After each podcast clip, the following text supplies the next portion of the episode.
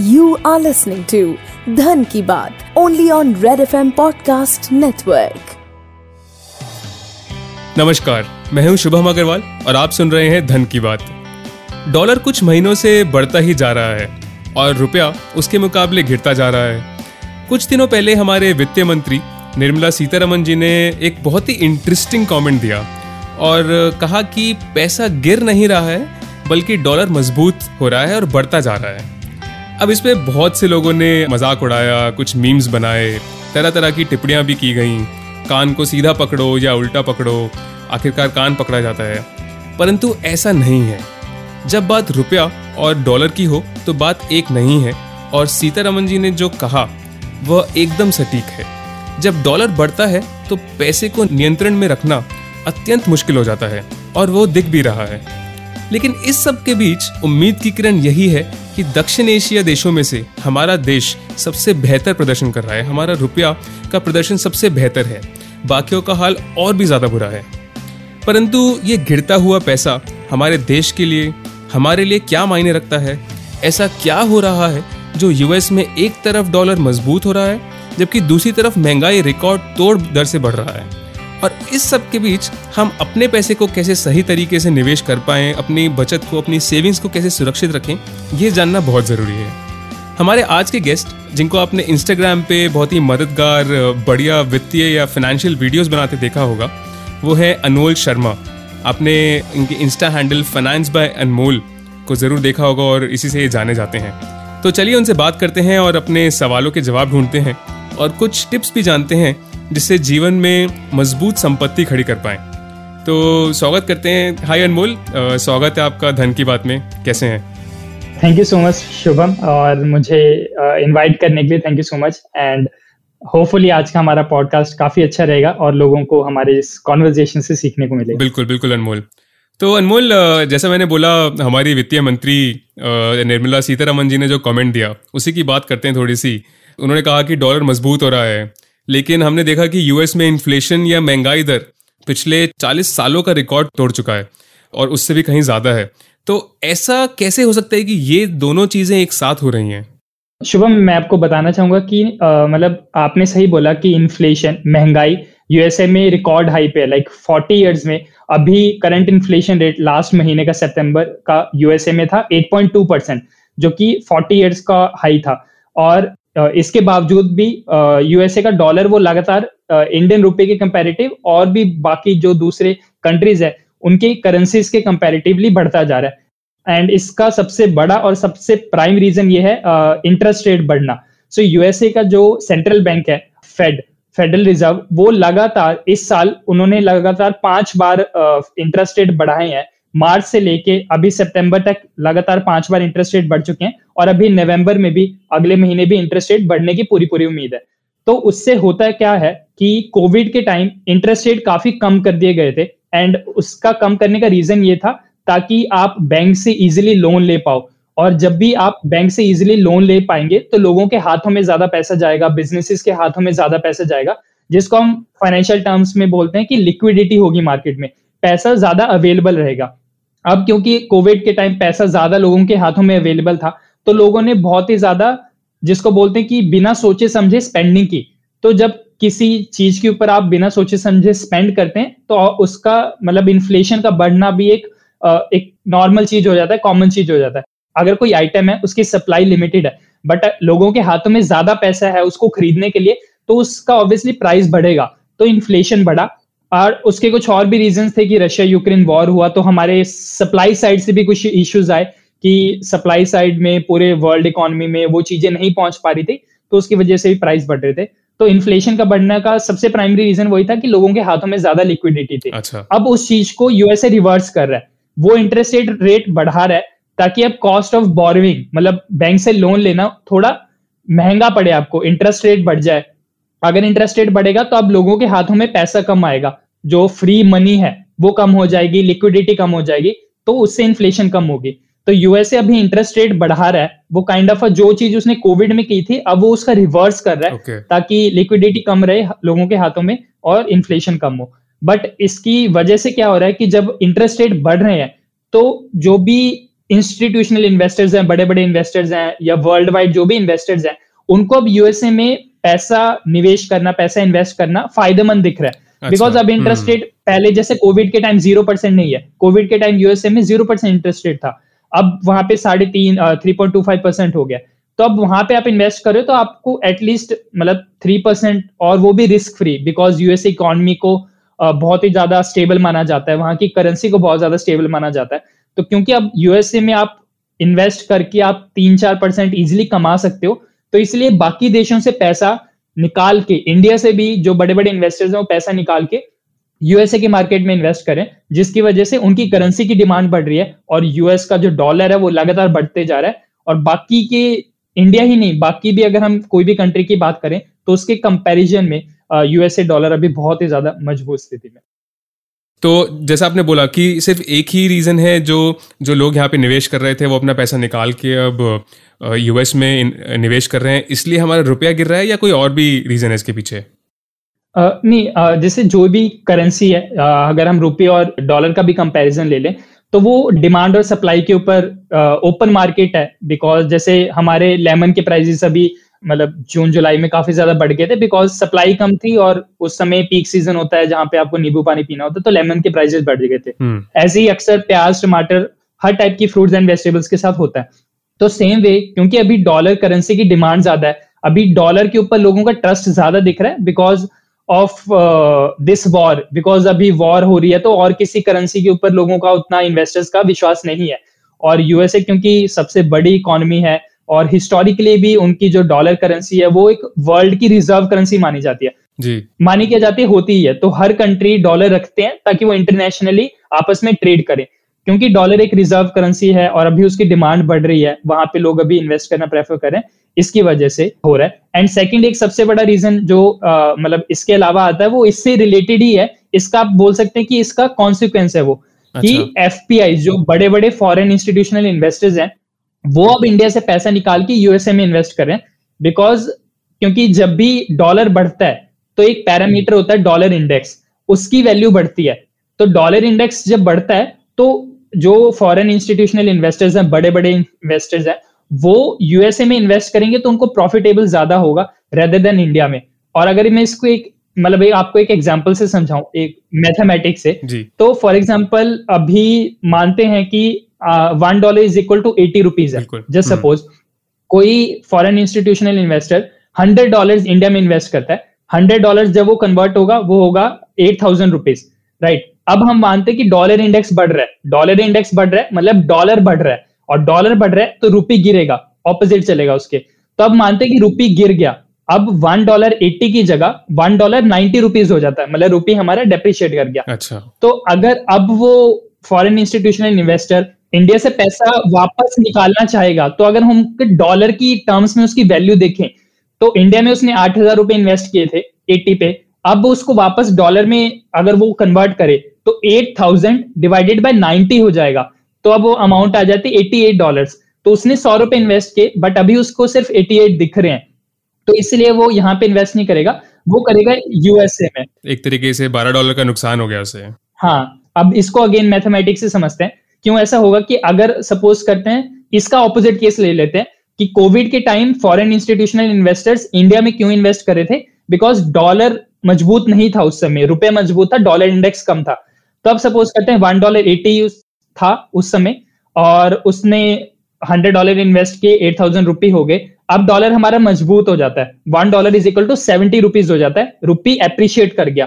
तो अब मुझे डॉलर के टर्म्स में अगर पैसा निकालना है डॉलर के टर्म्स में तो eight thousand rupees divided by seventy rupees तो वो आ जाएगा वन हंड्रेड फोर्टीन डॉलर तो मैंने हंड्रेड डॉलर डाले बट अब मुझे यहाँ पे फ़ायदा दिख रहा है। इसलिए कोविड के टाइम इंडियन स्टॉक मार्केट इसलिए बहुत ज़्यादा रैली किया था, बहुत ज़्यादा भागा था बिकॉज़ उस समय बड़े बड़े इन्वेस्टर्स को इंडिया में इन्वेस्ट करना प्रॉफिटेबल दिख रहा था।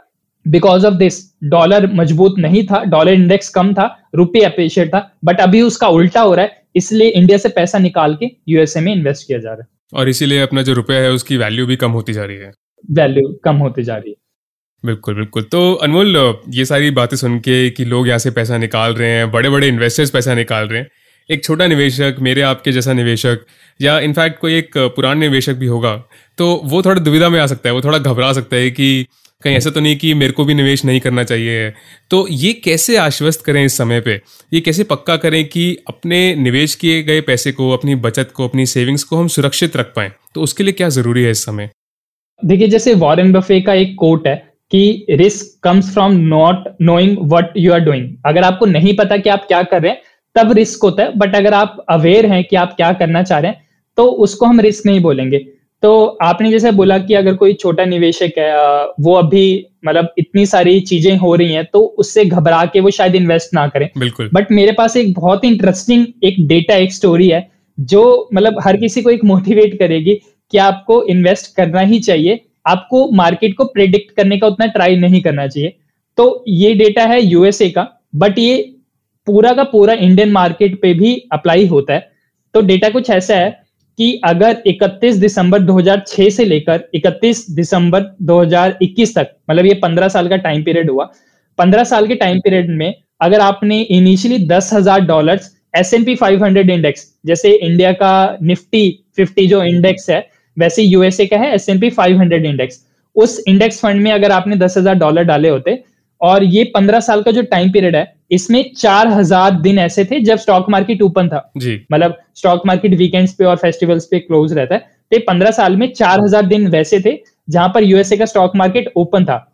तो अगर आपने बिल्कुल ये पंद्रह साल पूरा का पूरा इन्वेस्ट किया होता तो आपके हर साल के जो सीएजीआर रिटर्न थे हर साल के सीएजीआर रिटर्न होते ten point six six percent but अगर आपने सिर्फ़ दस टेन मतलब चार हज़ार दिनों में से सिर्फ़ दस दिन मिस किए होते दस दिन कौन से टॉप बेस्ट डेज़ मतलब जब स्टॉक मार्केट सबसे ज़्यादा ऊपर बढ़ा तो वो अगर आपने चार हज़ार में से दस दिन भी मिस किए होते तो आपके रिटर्न हो जाते five point zero five percent मतलब आधे ऑलमोस्ट और अगर आप बीस दिन मिस करते तो आपके रिटर्न हो जाते one point five nine percent annually अगर आप तीस दिन मिस करते तो आपके रिटर्न हो जाते minus one point one eight percent तो आपका नुकसान होता। तो चार हज़ार दिनों में से हाँ पंद्रह हज़ार पंद्रह साल की उस टाइम ड्यूरेशन में अगर आपने सिर्फ़ तीस दिन भी मिस किए होते, अच्छे दिन तो आपके return ten point six six percent से negative one point one eight हो जाते। इसलिए अक्सर बोला जाता है कि time is not important in the stock market क्या आप प्रिडिक्ट करने का ट्राई करेंगे तो वो उतना फ़ायदेमंद नहीं रहता। ज़्यादा इंपॉर्टेंट ये है कि आप मार्केट में बने रहें, वहाँ पे कंसिस्टेंटली निवेश करते रहे एंड उसके लिए ये डेटा था एंड सेकेंडली आपने जैसे एक चीज़ बोली कि घबराना क्यों नहीं चाहिए? या अगर घबरा भी रहे हैं तो उस सिचुएशन में क्या करना चाहिए? तो इसका एक सेकेंड बेस्ट रीजन आ जाता है, या एक लॉजिक आ जाता है कि आप एसआईपी करिए। सिस्टमेटिक इन्वेस्टमेंट प्लान कि आप मार्केट के जो ऊपर नीचे फ्लक्चुएशन हो रही हैं, उसको ज़्यादा नया ध्यान में रखते हुए, उसको ज़्यादा मतलब इंपॉर्टेंस ना देते हुए आप हर महीने डेली बेसिस पर एक दिन पकड़ लीजिए कि मेरी सैलरी इस दिन आती है, उसके दो तीन दिन बाद एक डेट फिक्स कर ली कि मैं इस दिन इतने हज़ार रुपए हर महीने इन्वेस्ट करूँगा। वो ज़्यादा बेनिफिट होता है। और बहुत सारा ऐसा डेटा शो करता है कि आप अगर कोई एक सिचुएशन लेते हैं म्यूचुअल फंड एक ऐसा लेते हैं, जिसका एनएवी मतलब म्यूचुअल फंड का जो स्मॉलेस्ट यूनिट होता है, उसको हम एनएवी उसको एनएवी बोलते हैं। तो अगर कोई ऐसा म्यूचुअल फंड ले लेते हैं, जो लगातार पाँच सालों से मतलब एक लीनियर ग्रोथ दे रहा है, कि धीरे धीरे धीरे बढ़ता जा रहा है। और एक ऐसा म्यूचुअल फंड ले लेते हैं कि जो अगर एनएवी उसकी दस रुपए से स्टार्ट होती है, और पहले अच्छे वाले की बात कर लेते कि दस रुपए से स्टार्ट हुई और हर साल कुछ कुछ बढ़ बढ़ के पाँच साल बाद वो बीस रुपए एनएवी हो जाती है। सेकंड म्यूचुअल फंड ऐसा ले लेते हैं कि उसकी एनएवी दस रुपए से स्टार्ट हुई बट वो मतलब कम होते गई, पाँच पे आ गई, तीन पे आ गई, और पाँचवें साल वो सात रुपए पे आ गई। तो आपको लगेगा कि यार पाँच सालों में मैंने तो गवाही है बट क्योंकि अगर आप हर महीने इन्वेस्ट करते रहते तो जब एनएवी गिरी मतलब मार्केट गिरा, तब आपको ज़्यादा यूनिट्स मिलती। अगर आप वही सेम अमाउंट दस हज़ार रुपए इन्वेस्ट कर रहे थे तब आपको गिरते हुए मार्केट में ज़्यादा मतलब अमाउंट मिल जाते कि जैसे आप बोल लीजिए कि सब्जियों की सेल लगी है, किसी चीज़ की सेल लगी है तो आप एक पैसा इन्वेस्ट कर रहे हैं या खरीद रहे हैं तो उसमें आपको नंबर ऑफ़ क्वांटिटी ज़्यादा मिल जाएगी। तो वैसे स्टॉक मार्केट में होता है कि अगर ऊपर नीचे भी हो रहा है और अगर मार्केट अभी नीचे है तो आप सेम अमाउंट पे ज़्यादा आपको क्वांटिटी मिल जाती है। तो सेकंड वाले केस में आप ज़्यादा पैसा बना पाएँगे। तो ऐसे बहुत सारे एग्जाम्पल्स है कि इवन दो मार्केट गिरा, या फिर मार्केट पाँच साल जहाँ पहले था और अभी पाँच साल बाद सेम पोजीशन पे भी नहीं है, उससे कम पे ही है, तब भी आप ज़्यादा पैसा बना पाएँगे। तो इसलिए बेटर ये रहता है कि आप कंसिस्टेंटली हर महीने इन्वेस्ट करते रहे। ये ज़्यादा बेनिफिशियल होगा रेदर देन अगर आप ये बहुत ही बढ़िया बात लगी मुझे अनमोल कि आपने जो दो बातें बताई, एक तो डेटा से भी आपने बहुत ही अच्छे से समझाया हमें कि कंसिस्टेंटली या निरंतर समय पे हमें इन्वेस्ट करना है निवेश करना कितना ज़रूरी है और अगर आप एसआईपी करते हैं या सिस्टमैटिक इन्वेस्टमेंट प्लान जो महीने दर महीने पैसा आप निकालते हैं वो करना कितना ज़्यादा ज़रूरी है बजाय इसके कि आप सोचें कि कौन सा सबसे अच्छा समय होगा कौन सा नहीं होगा तो ऐसा कोई पैदा नहीं हुआ माइकल लाल जो बता पाए कि प्रिडिक्ट कर पाए कि आगे क्या होगा। तो ज़्यादा बेहतर ये है कि आप ना डिसिप्लिन रखें और महीने दर महीने इन्वेस्ट करते रहें वही सबसे अच्छी एडवाइस है। इस पे जो आपने एक लाइन मैं आपको काट रहा हूँ सॉरी तो एक लाइन होती है कि इंग्लिश में कि the best time to start investing is now because you will never be younger than you are right now मतलब आप जितने अभी एज में है उससे कम आपकी एज नहीं होने वाली हर दिन आपकी एज बढ़ ही रही है। तो जितना जल्दी आप इन्वेस्ट right. करेंगे आप जितना उतना टाइम दे पाएँगे अपने इन्वेस्टमेंट्स को और वहीं कंपाउंडिंग भी प्ले में आ जाती है। तो इसलिए। ग्रेट तो अनमोल क्योंकि हम निवेश की बात कर रहे हैं तो कुछ ऐसे विकल्प जो इस समय निवेश करने के लिए बहुत ही फ़ायदेमंद हो बेहतर हो और कुछ ऐसे विकल्प जिनसे दूर रहना चाहिए तो उसके बारे में थोड़ा सा बताइए। तो शुभम सबसे बेस्ट तरीका अभी के इन्वेस्टमेंट मतलब जो अभी सिचुएशन चल रही है, उसमें कुछ इन्वेस्टमेंट ऑप्शन है जो हमेशा ही बेस्ट रहे हैं और आगे भी बेस्ट रहने वाले हैं, और उनका मैं नाम लूँगा बट उससे पहले सबसे ज़्यादा हमें समझने की बात यह है कि हर इन्वेस्टमेंट ऑप्शन एक रिस्क के साथ आती है। कोई भी इन्वेस्टमेंट ऑप्शन कभी भी सेफ़ नहीं होता, हर किसी के कुछ रिस्क है, और जितना उसमें रिस्क ज़्यादा होता है, किसी में कम होगा, किसी में ज़्यादा होगा कम वाले रिस्क में रिटर्न्स कम होंगे ज़्यादा वाले रिस्क में रिटर्न ज़्यादा होंगे। तो आपको अपना पहले प्रोफाइलिंग समझनी है कि मैं किस टाइप का इन्वेस्टर हूँ मेरा रिस्क कैपिटाइट क्या है और जो भी रिस्क हो चाहे कम हो या ज़्यादा हो आपको दो चीज़ें हमेशा फॉलो करनी है वो है डाइवर्सिफिकेशन एंड वो है सेकंड uh, चीज़ है एसेट एलोकेशन डाइवर्सिफिकेशन मतलब जैसे हम बोलते हैं कि never put all your eggs in one basket कि आप अपना कभी भी सारा पैसा कोई कोई भी चीज़ हो आप कोई बिज़नेस कर रहे हो कुछ भी कर रहे हो ऐसा ना हो कि आपको सारा रेवेन्यू एक जगह से आ रहा है। आपका सारा पैसा किसी एक इन्वेस्टमेंट में डाला हुआ है। तो कल को जाके वहाँ कुछ होता है तो आप बिल्कुल ही डूब जाएँगे। तो इसलिए सारा पैसा हाँ, तो इसलिए आपको अलग अलग जगह इन्वेस्ट करना चाहिए। और फिर आ जाता है एसेट एलोकेशन मतलब अपने जो एसेट्स हैं आप उनको कैसे एलोकेट कर रहे हैं? मतलब आपने भी देखा होगा कि इंडियन क्रिकेट टीम में हर जो बैट्समैन आता है उसका एक अलग रोल है। ओपनिंग का अलग रोल है उसको थोड़ा सेंसिबल खेलना है। जो हार्दिक पांड्या नीचे आते हैं उनको थोड़ा तेज खेलना है तो हर प्लेयर का एक रोल होता है। उसको एक एलोकेशन दी गई है, उसको एक जॉब दी गई है। तो वैसे आप जो भी इन्वेस्टमेंट ऑप्शन वहाँ पे पैसा डाल रहे हैं तो आप परसेंटेजेस डिफाइन कर सकते हैं कि क्योंकि मैं रिस्क टेकर हूँ, मेरी अभी एज कम है तो मैं अभी स्टॉक मार्केट में ज़्यादा पैसा डाल सकता हूँ तो maybe thirty percent mutual fund में ट्वेंटी परसेंट ऐसे आप परसेंटेजेस हर एक एसेट एलोकेशन हर एक इन्वेस्टमेंट ऑप्शन को दे सकते हैं। और अगर हम बात करें इन्वेस्टमेंट ऑप्शन की तो कुछ पैसा सेविंग्स अकाउंट में रहना चाहिए फॉर लिक्विड और लिक्विड पर्पसेस कि आपको कभी भी अचानक से अगर कुछ ज़रूरत पड़ जाती है तो वो पैसा से पैसा हाँ, अगर चाहिए तो। सेविंग्स अकाउंट में सबसे पैसा आप इजीली उसको कैश में कन्वर्ट कर पाएँगे। अभी क्योंकि जैसे हमने स्टार्टिंग में भी देखा कि इंटरेस्ट रेट बढ़ रहे हैं और इंटरेस्ट रेट इंडिया में भी बढ़ रहे हैं तो अभी कोविड के टाइम जो बैंक्स में एफ़ तीन चार परसेंट मिल रही थी वो धीरे धीरे पाँच छह परसेंट पे आने लग गई है। कुछ बैंक ने अभी साढ़े पाँच कर दिया और अभी वो मे बी छह तक भी जाएगी। तो एफडी और लिक्विड म्यूचुअल फंड्स एक टर्म होते हैं कि म्यूचुअल फंड्स में जहाँ पे आपका लिक्विड म्यूचुअल फंड्स में इन्वेस्ट किया जाता है पैसा। शॉर्ट टर्म डेट फंड्स होते हैं कि कुछ टाइम्स के लिए होते हैं वो। तो वहाँ पे आप पैसा रख सकते हैं। फॉर फॉर एग्ज़ाम्पल अगर आपने कोई इमरजेंसी फंड बनाया है और इमरजेंसी फंड बेसिकली एक ऐसा फंड होता है जो आप बहुत ही एक्सट्रीम सिचुएशन के लिए बनाते हैं कि आपकी जॉब चली गई आपका कोई एक्सीडेंट हो गया सडनली आपके पास कैश नहीं है या कोविड जैसी सिचुएशन कभी भी आ सकती है। तो कोविड ने लोगों को सिखाया है कि आपके पास कुछ ना कुछ पैसा होना चाहिए और वो ऐसा पैसा होना चाहिए कि जो आप इजीली उसको असेसिबल हो आपके लिए मतलब आप इजीली उसको ले पाए। फटाफट से निकाल पाए। हाँ अगर आप वो पैसा रियल एस्टेट में इन्वेस्ट कर देते हैं फिर वो ना निकले टाइम पे तो वो उसका कोई पर्पस नहीं हुआ। तो ये सारे ऑप्शन हो गए जहाँ पे आप इमरजेंसी फंड बना सकते हैं। इसके अलावा लॉन्ग टर्म अपना वेल्थ क्रिएशन के लिए जो हम बोलते हैं उसके लिए आपको म्यूचुअल फंड और स्टॉक्स में इन्वेस्ट करना चाहिए। जैसे हमने दो एग्जाम्पल्स देखे कि इनको आप टाइम नहीं कर सकते बट इनमें आप इन्वेस्ट करना मिस भी नहीं कर सकते।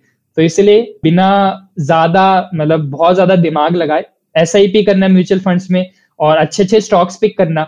स्टॉक्स आप किसी भी वे में पिक कर सकते हो। मे बी आप थीम्स पकड़ लो और स्विंग ट्रेडिंग जिसको बोलते हैं कि कुछ छह महीनों के लिए इन्वेस्ट कर सकते हैं। अगर कोई आपको लग रहा हो कि ये पर्टिकुलर सेक्टर अच्छा परफॉर्म करने वाला है या कुछ स्टॉक्स होते हैं जो लॉन्ग टर्म में हमेशा ही अच्छा परफॉर्म करते हैं तो ऐसे कुछ एवरग्रीन स्टॉक्स आप पिक कर सकते हैं पाँच साल के लिए, तीन साल के लिए। मतलब बेसिकली डिपेंड्स कि आप किस टाइप की स्टॉक पिकिंग करते हैं या आप किस टाइप के इन्वेस्टर हैं आपको कितना नॉलेज है। बट म्यूचुअल फंड स्टॉक्स हमेशा एक अच्छा इन्वेस्टमेंट रहता है। इसके अलावा गोल्ड अभी दिवाली गई तो बहुत सारे लोगों ने फ़िज़िकल गोल्ड खरीदा होगा। बिल्कुल। बट अगर आप गोल्ड को एज अ इन्वेस्टमेंट सोच रहे हैं तो बेस्ट होता है आप एसजीबी बॉन्ड्स में इन्वेस्ट करें। सॉवरिन गोल्ड बॉन्ड्स जो कि एक गोल्ड में डिजिटल गोल्ड जैसे इन्वेस्टमेंट है बट वो जो बॉन्ड्स हैं वो आरबीआई के द्वारा बैक्ड है गवर्नमेंट ऑफ़ इंडिया के द्वारा बैक्ड है। तो आपका कोई भी वहाँ पे रिस्क नहीं है ज़ीरो परसेंट रिस्क है और आपको additional two point five percent हर साल इंटरेस्ट भी मिलता है उसके ऊपर। तो जो गोल्ड का एप्रिसिएशन अच्छा। होगा जिस हिसाब से गोल्ड के प्राइसेस बढ़ेंगे वो प्राइस तो आपको मिलेगा ही मिलेगा बट आपको 2.5 परसेंट एडिशनल वो इंटरेस्ट रेट मिल जाता है।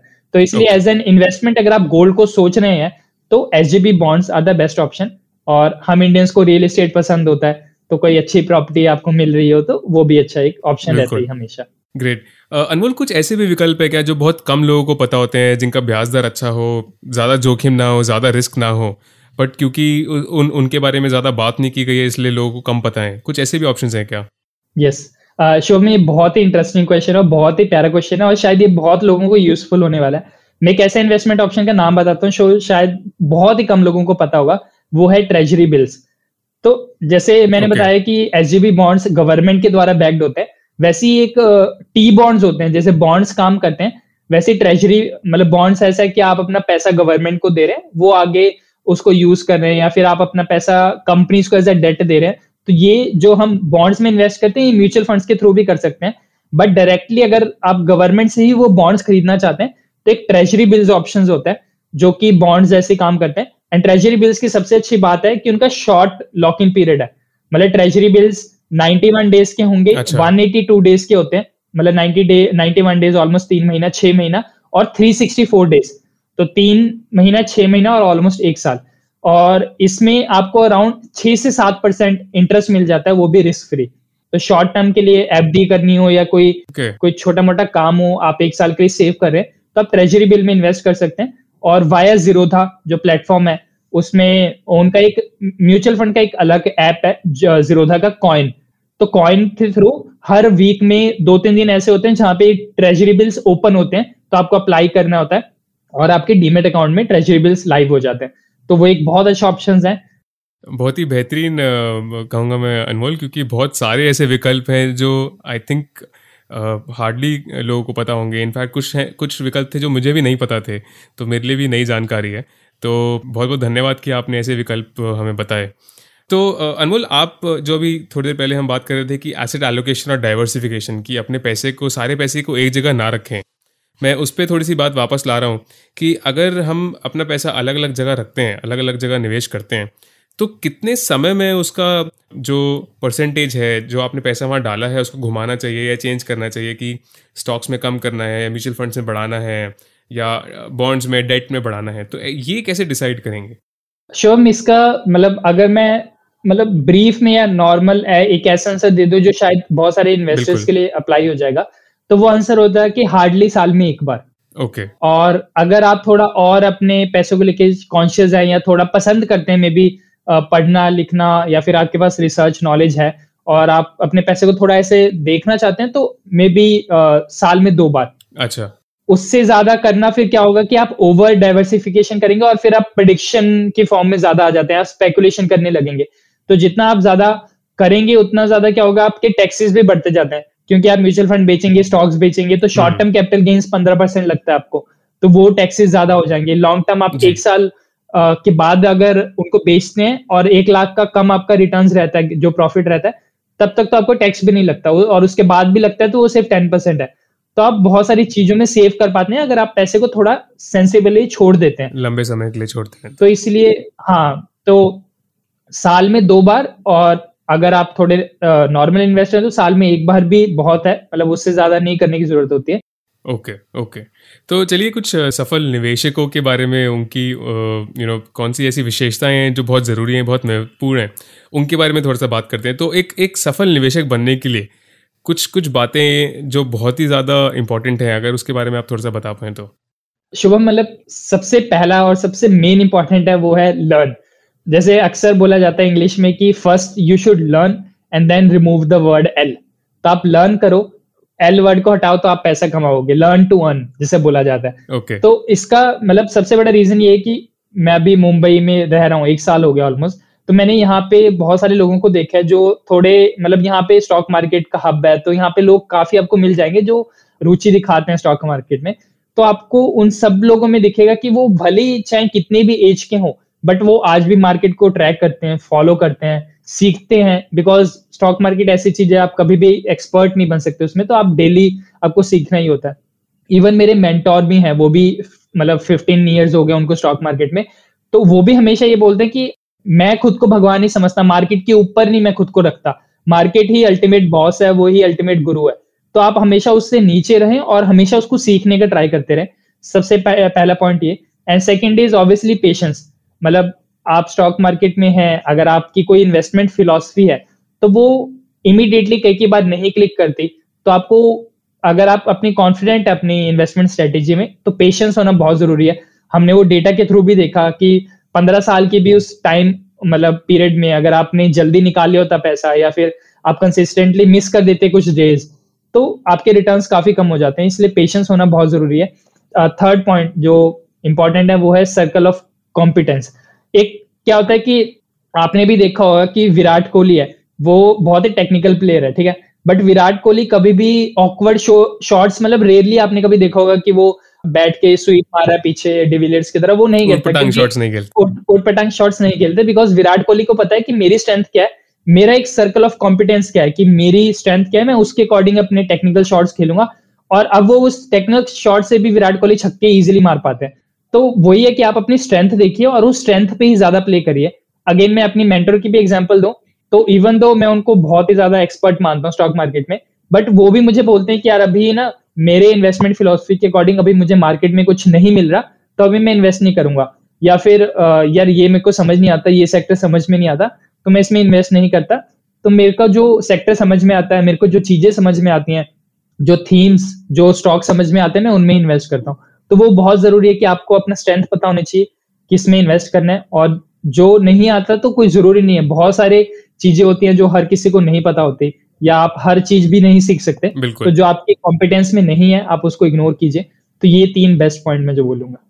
तो किसी को देख परख के काम ना करें निवेश करने के समय और खास करके स्टॉक मार्केट में अपने अपनी स्ट्रेंथ खुद बनाएँ अपना अपना कैरेक्टर खुद बनाएँ और अपने खुद तरीके निकालें जो आपके लिए काम करते हैं और उन्हीं के हिसाब से पढ़ें जितना ज़्यादा पढ़ेंगे उतना बेहतर होगा। यही एडवाइस है। चलिए तो अनमोल इसी बात के साथ ख़त्म करते हैं। बहुत बहुत धन्यवाद आपका आपका समय देने के लिए। आई थिंक बहुत इंटरेस्टिंग डिस्कशन रहा। बहुत ही इंपॉर्टेंट uh, पॉइंट्स uh, कुछ आपने हमें बताए और uh, महत्वपूर्ण चीज़ें जिन जो हमारे लिसनर्स के लिए बहुत ज़्यादा इंपॉर्टेंट हैं। ऐसी चीज़ें आपने बताई उसके लिए बहुत बहुत धन्यवाद। Thank you Shubham and hopefully जो लोग देखेंगे उन्हें आज कुछ अच्छा सीखने को मिला होगा। And thank you so much for inviting me as well मतलब मेरा भी ऐसा फ़र्स्ट टाइम कुछ एक्सपीरियंस था और मुझे काफ़ी मज़ा आया। Thank you so much Anmol for all the listeners हमारे सभी uh, सुनने वालों के लिए कि uh, कोई भी सवाल हो कोई भी uh, दुविधा हो तो आप हमें लिख सकते हैं धन की बात पे। डिटेल्स हमारे डिस्क्रिप्शन में हैं और हम उसका जवाब ज़रूर देंगे। और ऐसे डिस्कशंस और लाते रहेंगे जिससे आप अपने पैसे को बेहतर जान पाएँ और बेहतर निवेश कर पाएँ और बेहतर संपत्ति बना पाएँ। धन्यवाद से Shubham signing off you are listening to Dhan ki Baat only on Red F M podcast network